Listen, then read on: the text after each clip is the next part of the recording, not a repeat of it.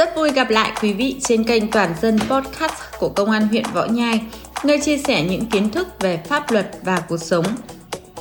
Thưa quý vị, việc đấu tranh với loại tội phạm sử dụng công nghệ cao gặp nhiều khó khăn trong quá trình điều tra. Trong khi đó, sự phát triển của Internet, khoa học, công nghệ, loại tội phạm này ngày càng trở nên phổ biến. Để phòng, chống tội phạm lừa đảo qua mạng thì người dân cần biết Đa số các vụ lừa đảo qua mạng đều bắt đầu từ việc thu thập thông tin cá nhân nạn nhân. Thông tin cá nhân thì có thể bị lộ dưới nhiều hình thức khác nhau như là thông tin, số điện thoại, tài khoản ngân hàng do công dân hoặc là người quen biết tự đăng trên các trang mạng xã hội như là chụp ảnh chứng minh nhân dân, căn cước công dân, chụp ảnh giao dịch chuyển khoản đăng lên mạng xã hội để hiển thị số điện thoại cá nhân trên Facebook, vân vân. Hai là do công dân truy cập và thực hiện giao dịch tín dụng trên đường link website lạ qua các điện thoại và tin nhắn email.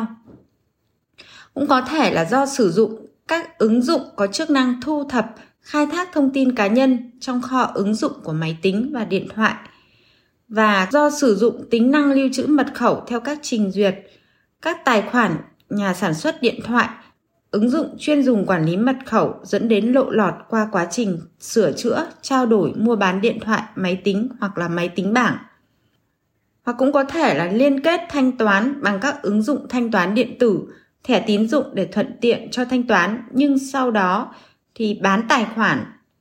hoặc là quên không thoát tài khoản khi bán trao đổi với điện thoại dẫn đến người mua tài khoản hoặc là điện thoại có thể mua sắm mà không cần dùng đến mật khẩu thanh toán của ứng dụng thanh toán điện tử. Sau khi có được một số thông tin cần thiết thì các đối tượng sẽ lựa chọn nạn nhân và sử dụng các thủ đoạn nhằm lừa đảo chiếm đoạt tài sản.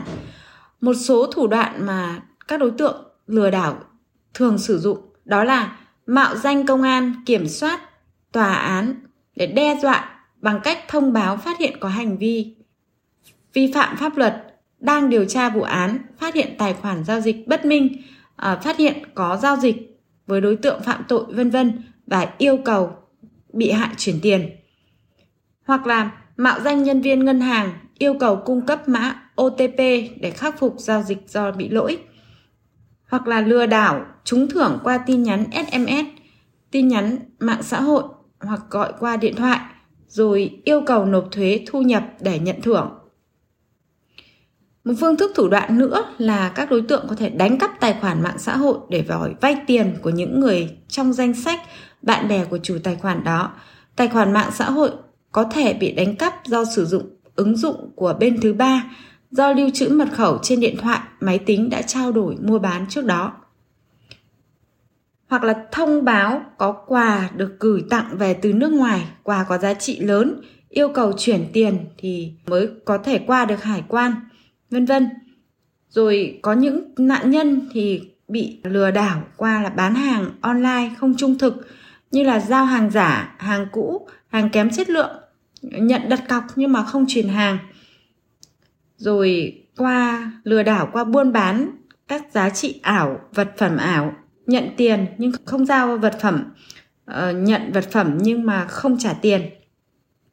tự nhận là người quen của công ty sửa số, biết chắc là kết quả giải đặc biệt trong ngày vân vân. Tóm lại là có rất nhiều các cái hình thức, các cái thủ đoạn mà các cái đối tượng lừa đảo, chiếm đoạt tài sản có thể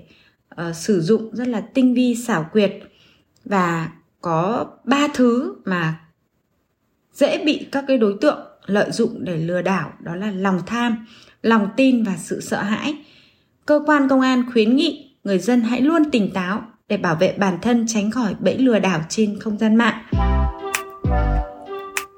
Cảm ơn quý vị đã dành thời gian lắng nghe. Xin chào tạm biệt và hẹn gặp lại quý vị và các bạn vào tuần sau.